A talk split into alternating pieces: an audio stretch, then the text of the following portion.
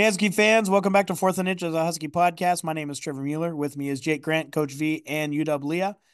Uh, we're here to talk about the first week of the Jedd Fisch era, how we feel about it, the the good, more on the side of the good, some of the departures, but really the guys that are choosing to stick around and the guys that are portaling in. Just an overall vibe uh, of the team. Jake, how do you think this first week has gone? Uh, it's been a roller coaster of emotions, man. Uh, we had a lot of guys leave. We still have people leaving. Um, you know, Jeremy leaving, Parker leaving really hurt. Uh, so it felt like we were never going to get a recruit. Our group chat chat was blown up all week. It seemed like I personally couldn't wait until we got our first commit, and then that first commit hit, and then the second, and then the third, and now Jedd's starting to get us reeling a little bit starting to get us back into play, uh, looking like a football team again. And um, the pain is a little less bad today, and uh, I'm starting to trend on the on the side of feeling good again. Yeah, and I got to tell you, one thing that Coach Fisch has got to do ASAP is to get some sort of a GIF or an emoji or something just yeah. to let everybody know that there's been a commitment because waiting for you know somebody to take a screenshot of somebody's Instagram or waiting for, you know, somebody who is credible to actually put out that there's a commitment is uh well, it's cumbersome to me and, and it makes my life a little bit harder. So I'd like that to go away. Leah, how you feeling about everything? Well, dust is settled from the week after the debacle with Kalen DeBoer, and I think that we're in a good spot with Jedd Fisch. Um, I agree. I think that he needs to decide like what his gift is going to be. Is it like gone fishing? Is it like throwing up a dub? I don't know, but like decide what it is, and so we can get excited about it. Um, but we've gotten some guys in the portal that's been exciting. Um, obviously, no, don't love to see Jeremy and Parker leave. That's less than exciting, but um, this guy recruits, and like I'm excited to let let Jedd fish for recruits and like let's see him go. I'm, I'm excited about that. And I, I think that's going to happen. I just think that it's going to take a little bit of time, but he is out there. He's working his tail off. And so is his staff that he has accrued right now, just waiting to see what the other part of his defensive staff will be. So, so overall, positive. Coach, what's your definition of maniacal recruiter? And is Jedd Fisch going to be that? I think they've already started. maniacal recruiter it just has to be somebody who puts as much emphasis on talent acquisition as they do on X's and O's. It's a fine line. Not a lot of coaches can handle the college game at the highest levels because of that. I, have heard from several guys who coach in, in college in the NFL, and they laugh when they think about going back to college and, and dealing with all the things that you have to as a college coach. And some guys are just really natural at it. Some guys are really just built for that and working with younger people and and all of the other stuff that goes with that but recruiting is half of the equation. Um, i love the fact that he's got a bunch of recruiters on the staff who have done this all over the place and these next few hires on the defensive side are going to be huge for that. Um, defensive coordinator probably not so much. Just get a guy in there who can run the show and let the you know assistants do that. But maniacal recruiting just means you're taking it as seriously as a team that went to the national championship a couple weeks ago should be taking it. And that was the one knock on the on the past staff is that i just never understood their lack of emphasis on recruiting. Well it looks like this staff like you were saying is full of guys that can recruit really well. Um obviously Brennan Carroll uh name up here that people know. He's probably got the toughest job right now because of w- the state of his position group. He's the offensive coordinator, but he's also the offensive line coach. And with the Hatchet brothers, uh, Nate Kalepo, um, Julius Buelow uh, in the portal, not yet signed anywhere. Um, there's your entire starting offensive line and your you know two reserves are now gone from uh, this national championship team. So uh, coach, just talking s- straight up about Carroll, what does he have to do to rebuild this offensive line? Uh, maniacally recruit the position, both at the high school level and in the portal, depending on who leaves.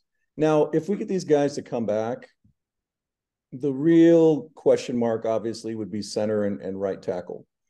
And we've got some guys on the roster. Um, hopefully everybody's healthy by spring ball and we can have a real competition about it. But you just eh, between the next three weeks of this this window that we have open because of the coaching change and then the spring portal season i'm not too worried about it the the biggest thing is to get guys in before spring so you can get them all working together and and have that cohesion so when you go into the first game of the season next year it's not five guys who are still getting to learn each other's names what's what's your level of concern if we do lose every offensive lineman in the portal I mean, probably medium, just because, like I said, there's there's so many more opportunities in in our situation specifically where you can go out and put feelers out and maybe spend a little money and, and bring somebody in. Um, not totally down on some of the young guys we have on the roster too. I, I, as I shared earlier, I'm really big on Zach Henning, and if he if he were to slide into one of the guard spots, yeah, he would be a young guy, but physically, I think he's just about there. And the, the biggest thing is we've got a new offensive system. It's it's not totally different than what we ran before, but it's a new offensive line coach, it's a new voice. So just making sure that everybody's on the same page and and knows what the expectations are. I've I've been to several clinics and I've heard Coach Huff talk about techniques and how they want to handle double teams and getting the second level. Do they want to come all the way off? They want to use like flipper technique or whatever. Every coach has his own things. So it's just a matter of getting comfortable with those techniques and drilling it every day. And then it becomes second nature.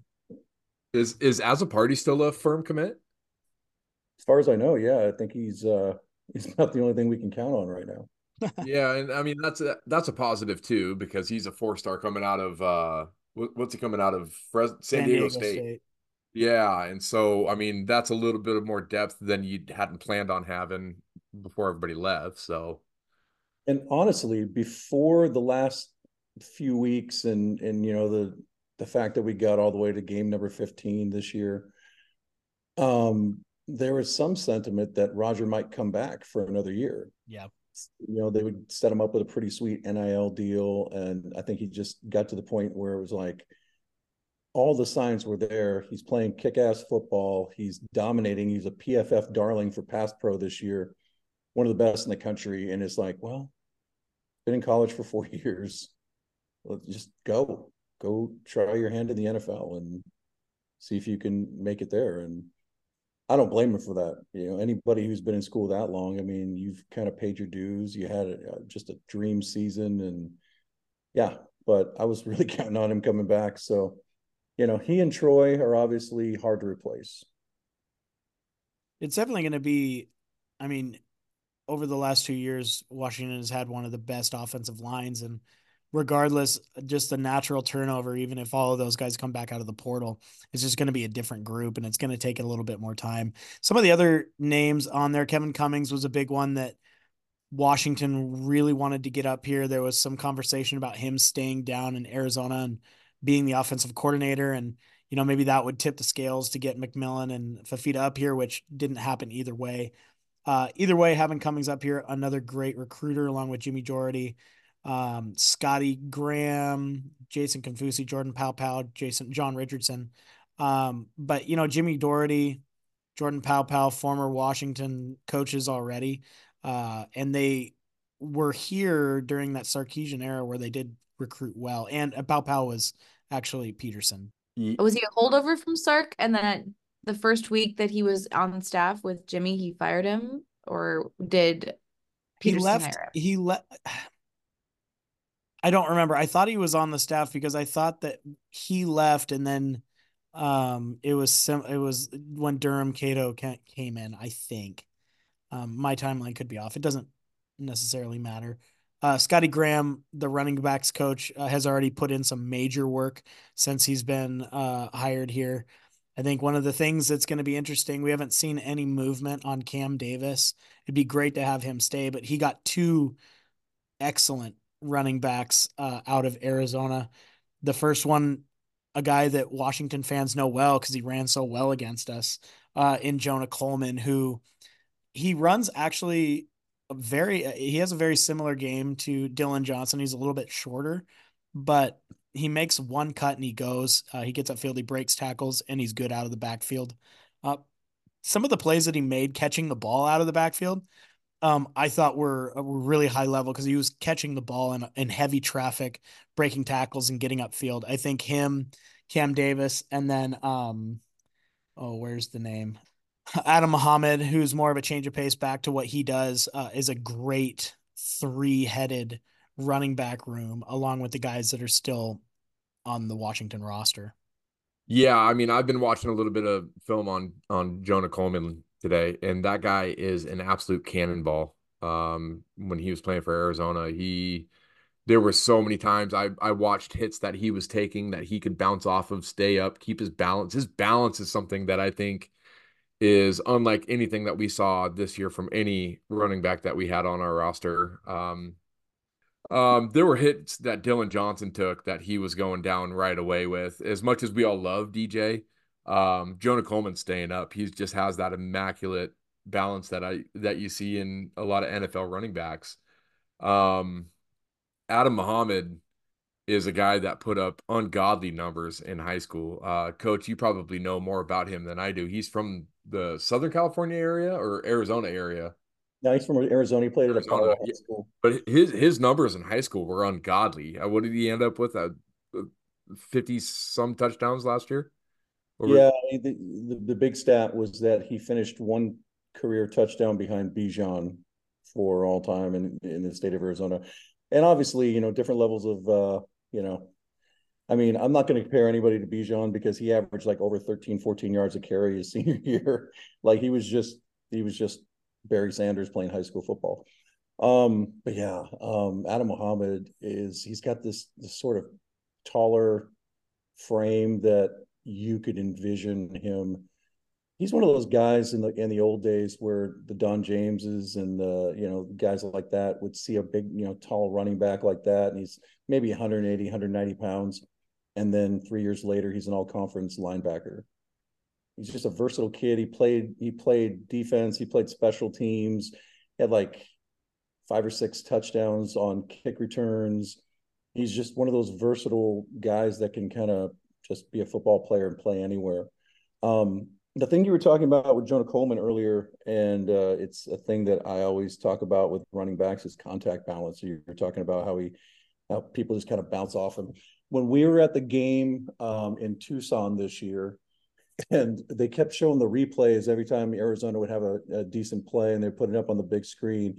And you're seeing Jonah Coleman and that group of running backs just run through tackles and just you know all that power behind the pads, but he's low enough to the to the ground where he can just make a cut and get out of the get out of trouble. Very big fan of him that night and i was i made the joke uh, i was with a group of like 12 people and i made the joke and i go how come arizona and arizona state always have these dudes at running back that are just sort of anonymous but they're just like you can totally see that guy playing in the league like that kid at asu had last year i can't remember his name he was a big 6'1 220 pound running back and i'm like where are they getting these guys because it's not like they're just dominating the recruiting you know cycle every year. But man, they had a stable of running backs, and Coleman was, you know, their top dog. So I was just really impressed with him. I'm so glad that he's going to be running the ball for us next year. And we just kind of lucked into that. Obviously, when you lose Cam Davis at the beginning of the season, we didn't know what we had in DJ completely, and he rushes for a thousand yards. But my biggest concern all year long is we had nothing behind him that we could just kind of lean on. So having a stable of backs, hopefully Cam comes back next year to go along with Coleman. And, you know, I don't know if Tybo is going to stick around. Probably not, but I don't want to put that out there and say, you know, I, I'd love to be wrong. But you need a stable of like three or four guys that you know that you can put into the game and the and the talent and the ability just doesn't drop off. And that's our biggest thing is we we just had to keep using duct tape to hold, you know, Dillon Johnson together this year and we saw it in the last game. He just he shouldn't have been out there, but that's kind of all we had. Yeah, and I wonder what it was about Will Nixon that the coaching staff didn't trust him. Was it just pass pro? Because it felt like he ran the ball pretty effectively when he got touches at some points. And uh, I don't remember the podcast that was talking about it. I think it might have been Sound the Siren. They were talking about how uh, you put him in this big situation on that third down drop uh, where he hadn't been in that situation more than one or two times in the entire year. Then you put him in that position in the with the biggest lights, which um, you know, he's a high level division one football player, but still that's a very big position to be in. And he didn't get many opportunities to have that throughout the year. Um, what was it that just uh, made this coaching staff go to DJ so much? And I know some of it was also, you know, Sam Sam Adams had an injury as well, but I, I guess do you have any thoughts on that? I have plenty of thoughts on this. Um, when Will Nixon showed up last year, they were kind of thinking, you know, he came from Nebraska. He was a converted wide receiver, moved to running back. They thought, well, that's going to be his role. He's going to be catching passes out of the backfield. He's going to run in jet sweep, stuff like that. And they tried that early on last year. He did get dinged up, but cannot stress this enough, man. Playing running back, I know that the NFL has devalued the position over the last several years. Playing running back is is so much instinct. You know, it's it's not like you just you line up in the backfield. I'm going to hit the 60 hole right here, and it's going to open up for me. It is so much more complicated than that. And guys who play running back and guys who play running back their whole lives and they they excel at it. They have the vision, they have the talent, they have the instincts. They can kind of it's almost like a sixth sense where they can they can just kind of feel where the holes are going to open up. And Will Nixon, talented athlete, just he doesn't have a lifetime of playing the position. He didn't have those pure instincts. The irony of him dropping the pass in the flat on that third down was, you know, you're a converted wide receiver, man. Like that as easy as it's going to get. And I, you know, obviously I'm not criticizing him because, you know, he's out in the biggest stage in college football and he dropped the ball. It, it, he didn't mean to do it, obviously, but it's just a huge indictment that all year long they kept shoving Dillon out on the field while his his foot is all jacked up or his knee hurts or whatever, his shoulder. And you think over the course of time, over the course of 15 games, that somebody would have stepped up and been that second guy. And the closest we got was Tybo. Yeah. Who was a freshman. Yeah. And and that's the hope that you get a healthy Cam Davis with these three um you know, you kind of you, you still have some guys that are in the program. Who knows? Uh, but you know, there's another transfer window open, and as long as they can figure out the pass pro schemes, it seems like if you get a a talented runner like you're talking about that has those skills, it's sort of a plug and play for uh, fall camp and then and then the season. And this offense that we were running the last couple years with you know Grubb and DeBoer they were so dependent on that pass pro aspect of things when they would go max protect on their three vertical sets having to you know buy time off the bootleg stuff and and staying in the pocket. And when you have a quarterback like michael penix who obviously has been athlete his entire life but they didn't want him to take shots at all. They want him to run with the ball that much. Um, it was just highly imperative that they kept michael in the pocket safe on his spot without people in his face. And Dillon Johnson was just the best in the country at doing that. I don't know with like Fisch, you know, it's more of a West Coast spread type of deal. Very similar, but I feel like they have more of a get the ball out on time sort of, you know, mentality. And, you know, if we can get Will Johnson to stick around, he's he's a really good guy to run that. Um, sticking on the offensive side of the ball with the new commits, Demond Williams, uh, coach, you know him very well. You had to face up against him four times in his uh, high school career. He's now, uh, you know, the one scholarship quarterback that's on the roster as of this moment. Um, Jake, you, I know you watched the film that coach put out there. Leah, I know you watched it. Uh, before we give coach the floor to talk about this guy. I mean, what are you what are your thoughts on the quarterback room? You know, it's uh I I appreciate the film coach because um watching him he reminds me and and I'm going to say this and it's a typical thing, right? He's he's a short quarterback. He, he they list they list him at 5'11. He's not 5'11. That guy is like 5'8, 5'9. Um he's like 5'9. I mean, he gets towered over by other people. But uh he reminds me so much of Kyler Murray just with the ability to the an RPO with him is dynamic because you have to truly trust that he is going to keep the ball at least half of the time. And he is dynamic enough to be able to run the ball and get those first downs and gash you for big chunk plays. And when he does take it back and he does gear up to throw, the guy has an absolute cannon of an arm. That ball absolutely flies. There, there was a throw that I specifically liked on the film that coach sent that he threw it in between double coverage. What was it, 30, 30 yards downfield, coach? um, and and split the defenders. It it's not a throw that you would anticipate a high school kid being able to make, and it looked like he made it with ease. Um, with that, that being, is that the one he threw off one foot? Mm-hmm. Yep. And uh, with that being said, though, he is coming in as a freshman, and um, we still need something to hang on to for right now. We need we want to be competitive next year. I don't know if he is the answer for next year. Um, I guess we'll see how the college game translates for him if if he catches up to the speed or not. But um, until that point, you know, we're kind of hoping that Will Rogers decides to stay and and the coaches Jedd, Jedd kind of convinces him to stay and just hang out that one year with us and and hopefully work on your draft stock and get a good draft placement out of us and um, help us win a couple of games. But other than that, I mean, those are really the only two guys that I see have the ability to play for Washington next year. Well, and Washington does have uh, a commit who put out. It's not a cryptic, but like a, a, thinky face emoji in Demarcarius Davis, who you know, if you look at the rankings on 247, they're almost they're like right next to each other in uh, quarterback rankings.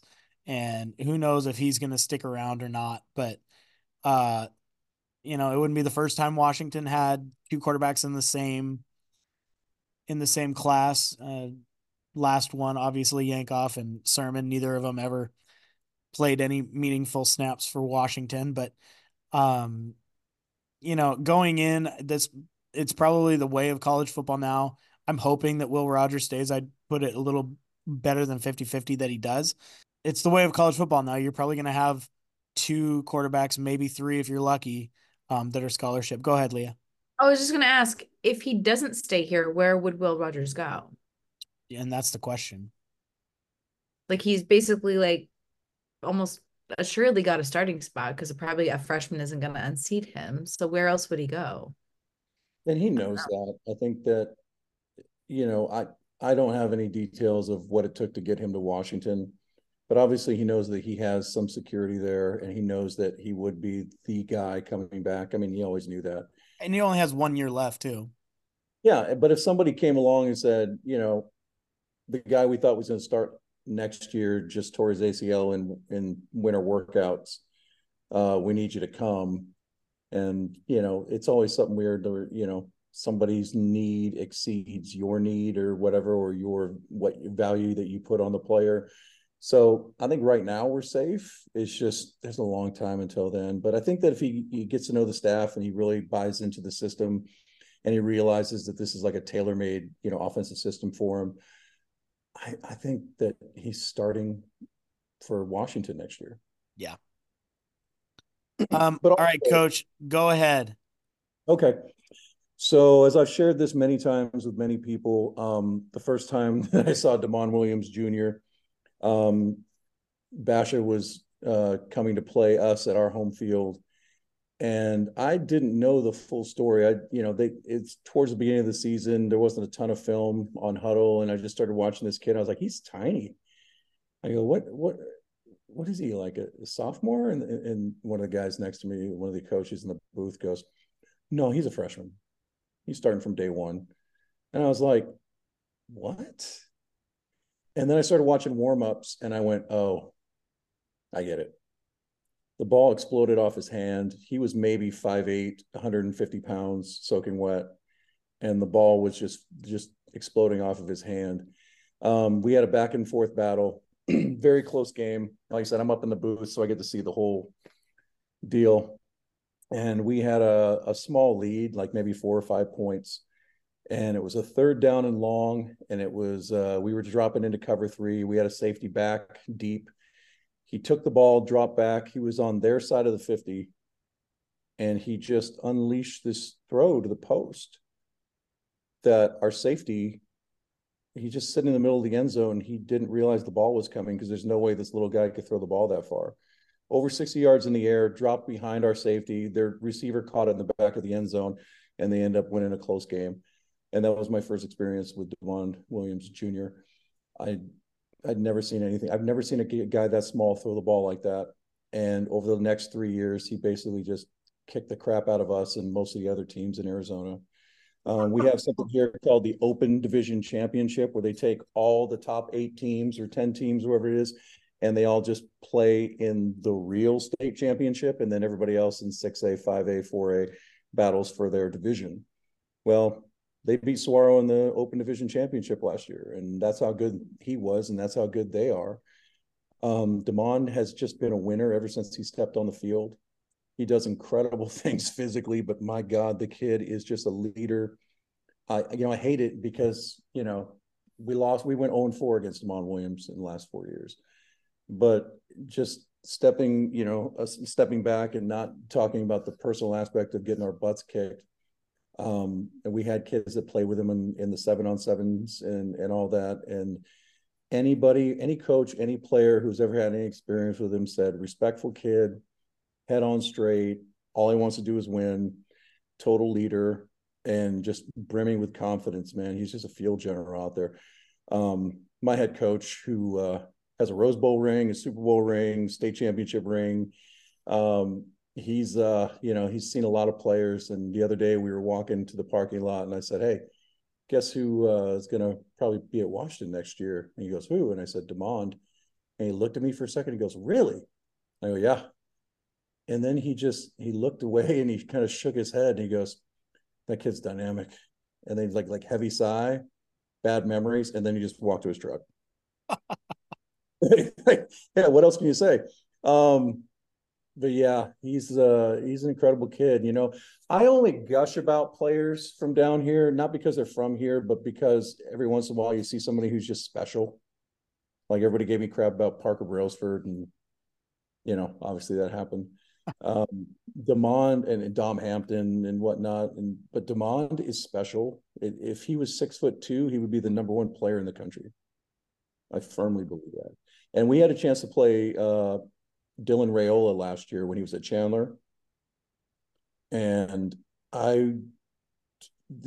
Despite the fact that Dylan is just a big, strong kid who fits the mold of that like five star quarterback, I would take Demond uh, 10 out of 10 times and that's i mean that's part of the the way that that works is they do look at the measurables uh, of a kid right i mean if a kid fits the system of you know your prototypical player a, a bigger stronger kid they're going to get more of those points when it comes to their star value and um you know there's also i mean obviously there's limitations with being small but we've seen time and time again that quarterbacks six foot and under are can be very successful, not only in the college game but in the NFL. So, uh, cannot wait to see him play. I hope he, uh, I hope he ends up starting his uh, his redshirt freshman year uh, after a year of Will Rogers. Tell you what, I would not even be opposed to him getting certain packages next year, obviously to come off the bench and and being able to kind of be that dual threat guy. To to tab him as just like a running quarterback would be a huge disservice to him though. I agree. It, it's you'd have to see you have to like highlights are cool but watching entire game film and then seeing it in person where he's just actively scrambling to find people downfield yeah. and just the way he was reading defenses you you throw everything you got at him and he's finding a way to find your the holes in your defense um, Obviously, he played with a really talented team as well. He had a nice offensive line, a lot of receivers, but that kid just made everything work. Well, that's why I liked your comp to Vernon Adams because I thought that he did a really good job of uh he just threw off the run really well from what I saw from his highlights and uh basically you're saying even on the the plays that didn't make the reel, that's just what he does. And so I think dual threat is an appropriate word for him. He's not a running quarterback, but um, he's going to be able to get you. Uh, I just think of him like what you're talking about, Jake, in the RPO, where that that edge guy isn't going to just be able to crash down on Jonah okay. Coleman or Cam Davis or or whoever, because they have to make sure that they have that outside containment. Because if not, you know, it's a it's a chunk play. When you when you talk about dual threat quarterbacks, I always ask myself one question. If he had a pulled hamstring and it was stuck in the pocket all game, could you win with him? Mm. Demond Williams could absolutely carve you up. And then you throw in the fact that he's shifty like a running back. Yeah. And I just think, yeah, and another thing, I just think he processes the game really quickly that is such an underrated thing that we don't talk about a lot. And I remember, you know, the debates on, well, this guy, you know, Brock Purdy was the last pick in the draft. And, you know, what what's the thing that he does other than plays on the 49ers? And like, well, the scouts kind of all agree, like the one thing he can really do is see the game and process it quickly. And that's that's a giant skill in itself. And I think like Demond, you know, you're wowed by the arm talent, you're wowed wowed by the athleticism, but I've seen him for four years, man. That kid knows what he's doing. He knows how to read defenses. That's awesome. Um, moving on from the commits, I want to talk about the guys that we haven't heard. Uh, either they're in the portal or we haven't heard. This is kind of my wish list of guys that uh, I think uh, that would be uh, sort of in the order that I have uh, that I would want to stick around, and that starts with Will Rogers, Jeremiah Hunter, Vincent Holmes, and the Hatchett brothers. Um, those are my big wishes. I think that Vincent Holmes, he was one of my favorite uh, prospects as a safety in this class. He's super fast. Uh, he reminds me of like an Earl Thomas where he just covers so much ground. I would love to see him back. Obviously, Jeremiah Hunter, we saw what he did at Cal in an offense that doesn't exist. I couldn't, I can't wait to see what he would do, you know, for Washington. And then I just, I think that we need offensive linemen. I, I think plugging in a couple of new offensive linemen is awesome, but getting back guys that have played together. So like putting Buelow in there and uh who's uh um Kalepo back would be great. Uh, but but that's kind of my wish list. Do you guys have any that you see that you'd like that you would add to that list? Did you say Cam Davis? He yeah, he's not in the portal. I didn't I didn't put him on there because I don't know. I haven't heard anyway, but yeah, Cam Davis for sure.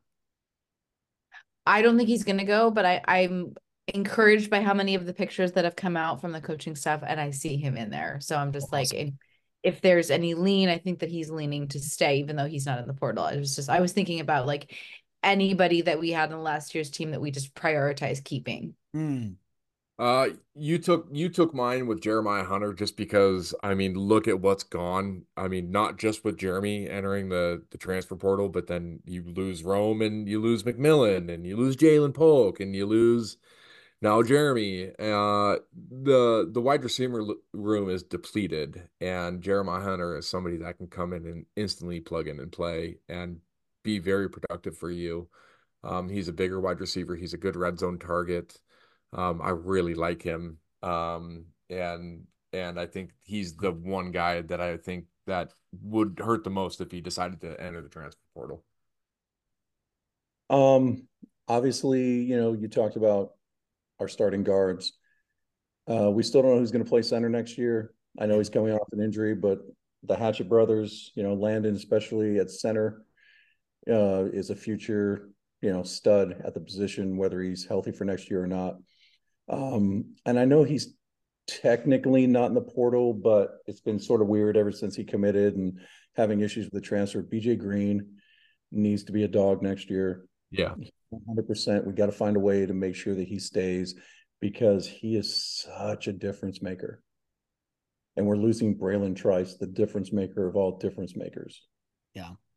I agree with that. Yeah, I think BJ Green is a huge keep for this program guys that are staying that have announced Cameron Fabiculanan uh, Caleb Presley, Dyson McCutcheon, Rashid Williams, Royce Cleveland, Thaddeus Dixon, and uh, as of about 25 minutes ago, uh, Elijah Jackson looks like he's also coming back. So, looking at uh, that, first off, big ups to every single one of those guys. Uh, I think the one that really spearheaded all of this was Caleb Presley uh, coming out immediately with all of his uh, fish puns and uh, just seeing the guys, the Go Dogs, the Rainies, the their jerseys, whatever, um, showing that they're uh, sticking around. And honestly, like looking at this list and seeing some of the guys, uh, another one that I'm hoping from the transfer portal comes here is Ephesians Prysock. Uh, the secondary might actually be in a pretty good spot next year uh, with some of the returners and the transfers that are coming in. Prysock would be absolutely huge, and Jordan Shaw. Jordan Shaw, I didn't mention him earlier. Yeah, Jordan Shaw is a big one too, coming from Indiana, going to Arizona for about five minutes, and then realizing that he should be a Husky. Um, I really do love the collection of young guys they brought in the secondary and the linebacking core last class. Yeah. I love Devin Bryant. I love Jordan Whitney. I love, you know, Leroy Butler. I love, um, oh God, I'm just going to forget somebody's name. I love the young safeties. I love Caleb's, you know, and Curley. And I just, that whole group just has so much potential. And now all their coaches are gone. So it'd be very natural for them to say, well, let's just say looking around. But so far, you haven't heard a lot of that noise yet. Maybe I think the smart thing for them is to wait through spring ball to kind of see, you know, how it shakes out and how they'll be used and will they be given a chance to play. Cam Fab coming back. Listen, I know I make a lot of jokes about, you know, he's the Filipino football player at UW that I I couldn't be when I was in high school. So, you know, he's always got a special place in my heart. Lumpia's for everybody. Um, love the fact that he came came out of his, you know, last year was like his learning year, and it's like, oh, he had some rough moments and took some bad angles. This year, he really stepped up and became a trusted player. Yeah. And uh, yeah, I, like I said, I just you got to have. I think there should be a, a, a conference rule that you got to have one Filipino football player on your team, and if you don't, you should be penalized three points at the beginning of the contest. And people aren't talking enough about that. Is that you, JCap? no, shout out to JCap. I didn't know I didn't, I didn't know JCap uh, was part of the clan. Oh, but... absolutely. He is absolutely part of the Filipino clan. Whenever whenever CamFab makes a play, JCap texts me hashtag Philippines stand up. So yeah. Well, he's in he's in our giant uh, group chat, and whenever Cam, Cam makes a play, I declare in all caps "Lumpia for everyone." So love that. Yeah. Yeah, there's going to be options. I mean, there's there's a spot, you know, Asa Turner's in the transfer portal. Who knows what he's going to do? But there's a spot at safety. Misha's position changed throughout the year. Uh, but there's going to be a position like a, a a nickel corner position open. Uh, you know, Thaddeus looks like he could be uh, a boundary side corner. Um, there's other guys that that could step up. Caleb Presley is extremely talented. I mean, he was one of the best players in that class last year. He's a high four star. So there's there's going to be a lot of options. Has, has uh, Jabbar announced where he's transferring to? Not yet. I'm really hoping of the group. I for some reason I guess I hope it's Texas. Texas. yeah. Texas. Hopefully. Because he can go he can go play with his cousin there. Probably take his cousin's playing time to be honest with you, but keep it in the family. What the hell? so um, he also is from the state of Texas, so he can play in front of family. Yeah, that's a good point. Um, looking at all of it though, you know, the only places where there's question marks of whether this team, you know, it's it's impossible to say how good this team's going to be next year because nobody really knows uh, yet who's going to be in what spots. But the only thing that gives me a lot of pause, whether it, it you know, coming to trusting this staff to get the right players in the right spots. The only places that I'm really nervous right now are the most important, and that's both sides of the line. Um, I'm I'm nervous about the depth and the interior, uh, the of the high end talent on um on the edges, and then just what it's going to look like on the offensive line. Yeah, it's you know we talked about line earlier. I know that we got uh, Jalen Clem as a transfer last year, but I saw him I remember I saw him on the sidelines at the Michigan State game, and I was like, wow, he needs to gain about 30 pounds. very lean, very athletic kid. He could probably help out at tackle if he has a really big off season. Then if he gets up to like the 295, 300 range, then you know, let's rock. But, um, you know, like I said, I think the the one guy in that group from last year, Zach Henning, might be able to play as a redshirt freshman. But other than that, it's a lot of developmental guys. And uh, the one guy I was forgetting from the secondary that I just wanted to mention real quick, Vincent Holmes, very high on that kid. I, I would think that he gets on the field next year. So Speaking of offensive linemen, one that we did miss that was actually visiting this weekend from Arizona was Raymond Pulido. Uh, he's a big kid. He's from uh, Apple Valley, California. He played at Arizona last year. 6'6, 335. So that's somebody else that could also come in and, and be a plug and play guy for this offensive line too. He can play inside. Um, he's a good he's a good guard. He he lists as a tackle, but he has the ability to play inside for this offensive line. Um, if he commits here with Azzopardi, um, I mean, I you're looking you're looking a lot better than what you had initially thought you were going to look like when everybody jumped in the portal from the offensive line before. That's the thing. Like if he if he goes to Washington, it means you're probably definitely losing either Nate or Julius or both because he's definitely an inside guy. Yeah, and honestly, I mean, I don't want to lose either one of those guys that are already here and in the program. Um, it's it's a tough loss no matter what. But I mean, him being here this weekend, taking a visit, bodes well if we do lose one or two of them. Yeah, there's a chance that some of them come back. We're not going to bring all of them back. I just don't see how that's going to be a reality with so many guys in the transfer portal. Or any closing remarks from anybody? Uh, just ride the wave, man. Uh, it's it's been uh, two weeks. It seemed like I don't know who made the joke last week, but it has seemed like seven years. Uh, I think Coach did oh. last week. Yeah, um, it has felt that way. It's Trevor left here dejected, making jokes about Jesus taking the wheel on the way home driving that night. Um, you know, but we had I went full Carrie Underwood. Yeah, and um, you know, only it, way to do it. But we're on our way back up, man. And now Trevor's hands are taking the wheel. Next week it might be my hands taking the wheel. Who knows? So just keep riding it out. Just keep your hands where we can see them, and we'll be fine. my my big takeaway is that I'm excited about our present and our future. I know it's going to get sorted out. I'm not honestly super concerned until we get to fall camp and we've got roster questions. Like I just think it's going to get figured out. My biggest concern right now is just uh, the defensive coordinator position. I wasn't thrilled with it the last couple of hires, so it's it's very important to me. And I did talk to somebody, um, a couple of people actually that have knowledge of some of the candidates that have been thrown out there. And I think what I've come to the realization is that a lot of them I just don't want, you know, mm-hmm. but a couple of the names that have come up are like guys who are connected to the Seahawks. And one of them was John Glenn, and not the astronaut, not the guy who's been on the moon. I don't know, maybe he has been to the moon, I don't know. But um, and just just because I didn't know a lot about him, he's a linebackers coach with the Seahawks, and he he doesn't call the defense. But a couple, like two different people, were like really high on him and said that he would do really well in a job like UW. I know Sean Desai's name uh, got thrown out there for somebody some account on Twitter today, and I just don't see the fit. I know he was with Seattle last year and he got demoted as a DC at Philly the midseason this year, and I just I don't like that style of defense. I don't like the Vic Fangio, you know, bastardized version of the three four. I I don't like it. I don't like anything about it. Um, one name that was uh, brought up to me today, and uh, I was kind of like, oh, all right.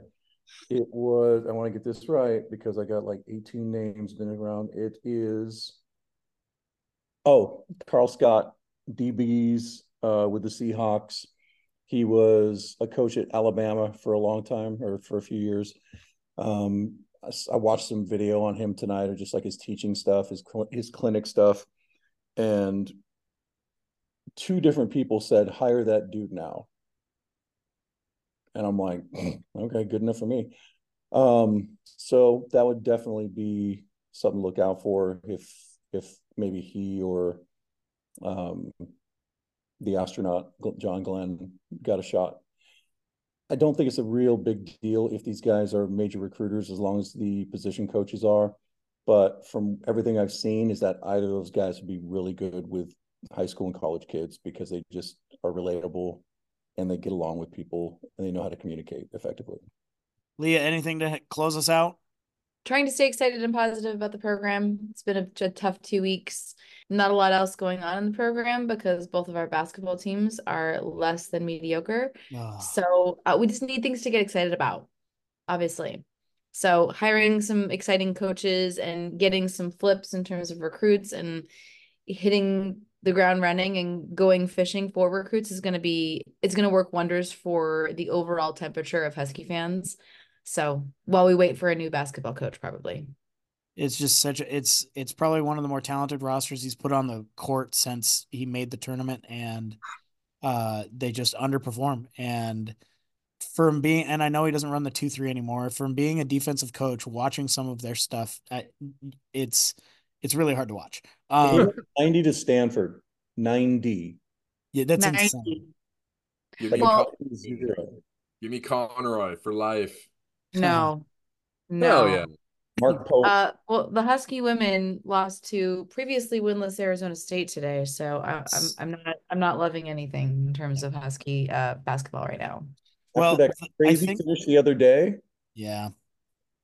Yeah, like Arizona State was getting blown up by everyone in the league. They were 0 and 6 until they came to Hec Ed. So the shine on the Washington helmet is coming back, which is really yes. really beneficial. Uh the Jedd Fisch, this first week of Jedd Fisch, I don't know if you can say that there's been anything that has slowed this train down. It just seems like there's a lot of positive going on um, around the program, around the coaching staff. There's a lot of energy. And mm-hmm. I feel mm-hmm. like after a really, really tough week, it was nice to have a week where we saw good news coming out of that of those offices. I completely agree, and I also really appreciate the new branding that Jedd has started, which is like the W, like the three things that it stands for. I really loved that, and I yeah. think that we have taken that and ran with it, and I love that too because obviously branding, marketing, so very important. Hopefully Casey Byers stays because he was amazing this year. Hopefully he doesn't go to Alabama. Um, so I, I just really like the direction of that because that was such a great marketing thing that he had on his presser to say that. And I, I'm a big fan already of that. Yeah. And uh, so later this week, uh, some of us who are available are going to go on with the uh, Sound the Siren guys and uh, talk Husky football with them, get some more. Is that going to start a fire, all of you in a room? We'll see. I'm excited for it. might riot. It might be a riot. We're gonna, yeah, we're gonna sound the siren with those gentlemen and uh probably get in some uh get your drinks ready in the woods. Get you, yeah, you got to better get your drink going because uh you're gonna get asked about it. So, coach, do you have some one more thing? Yeah, I just want to shout out. Um, I know the staff left, and I know that you know that sucks that Kalen left us, but a, a bunch of those guys on that staff were kind of blindsided by it. I just want to shout out Coach Huff and Coach Shephard, and uh, no, I'm, I'm blanking. Um, but Coach Inge, Coach Inge, we still don't know what's going to go on with him. Uh, Nick Sheridan, obviously, has always been really nice to me. Um, I just want to shout out those guys for just giving everything they had to our program, especially Coach Huff, like through mm-hmm. obviously the last three coaching regimes and I was really sad when he wasn't going to come back, obviously. And no offense to Brennan Carroll, but Coach Huff is is the man. He put up with a lot of crap. He overcame a lot of stuff to prove, you know, this was his swan song. He just he just walked out of here, uh, helping his team win the Joe Moore yeah. Award.